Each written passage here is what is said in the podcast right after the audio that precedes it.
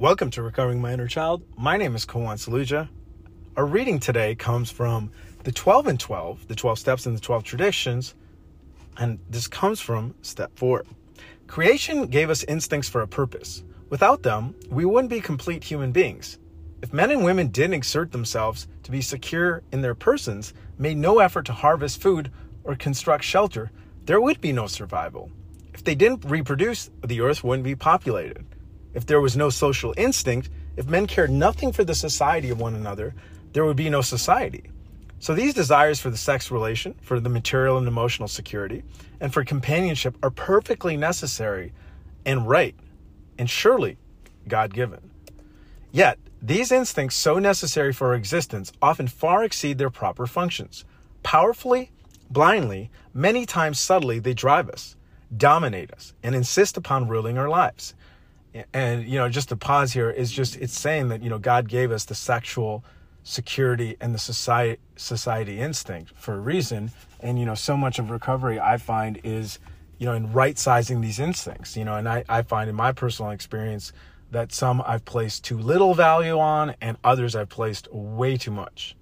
Back to the reading Yet these instinct, instincts, so necessary for existence, often far exceed their proper functions. Powerfully, blindly, many times subtly, they drive us, dominate us, and insist upon ruling our lives. Our desires for sex, for material and emotional security, and for an important place in society often tyrannize us. When thus out of joint, man's natural disasters cause him great trouble, practically all the trouble there is. No human being, however good, is exempt from these troubles. Nearly every serious emotional program, problem can be seen as a case of misdirected instinct. When that happens, our great natural assets, the instincts, have turned into physical and mental liabilities, our great natural assets. So it's almost like being a responsible steward of these, you know, instincts. Step four is our vigorous and painstaking effort to discover what these liabilities in each of us have been and are. And I think this is just a brilliant thing of just identifying you know, the elephant in the room, so to speak. Back to the reading. We find, want to find exactly how, when, and where our natural desires have warped us. We wish to look squarely at the unhappiness this has caused others and ourselves. By discovering what our emotional deformities are, we can move toward their correction. Without a willing and persistent effort to do this, there can be little sobriety or contentment for us. Without a searching and fearless moral inventory, most of us have found that the faith, which really works in daily living, is still out of reach. Before tackling the inventory problem in detail, let's have a closer look at what the basic problem is. Simple examples like the following take on a world of meaning when we think about them. Suppose a person places sex desire ahead of everything else. In such a case, this imperious urge can destroy his chances for material and emotional security, as well as his standing in the community. Another may develop such an obsession for financial security that he wants to do nothing but hoard money Going to this extreme, he can become a miser or even a recluse who denies himself both family and friends. Nor is the quest for security always expressed in terms of money. How frequently we see, you know, that's unbelievable though, going to the extreme, and that's what addiction is, right? Extreme. I think Andrew Huberman talks about, you know, addiction being the progressive narrowing of pleasure and recovery being the like having more activities that bring pleasure, you know, whether it could be movies, companionship, sex, you know but one you know for addiction or you know especially if it's a person you trade you trade all of it you know especially your vision. And you know i think it's a lot of why people with addiction can stay stuck. Back to the reading. Nor is the quest for security always expressed in terms of money. How frequently we see a frightened human being determined to depend completely upon a stronger person for guidance and protection.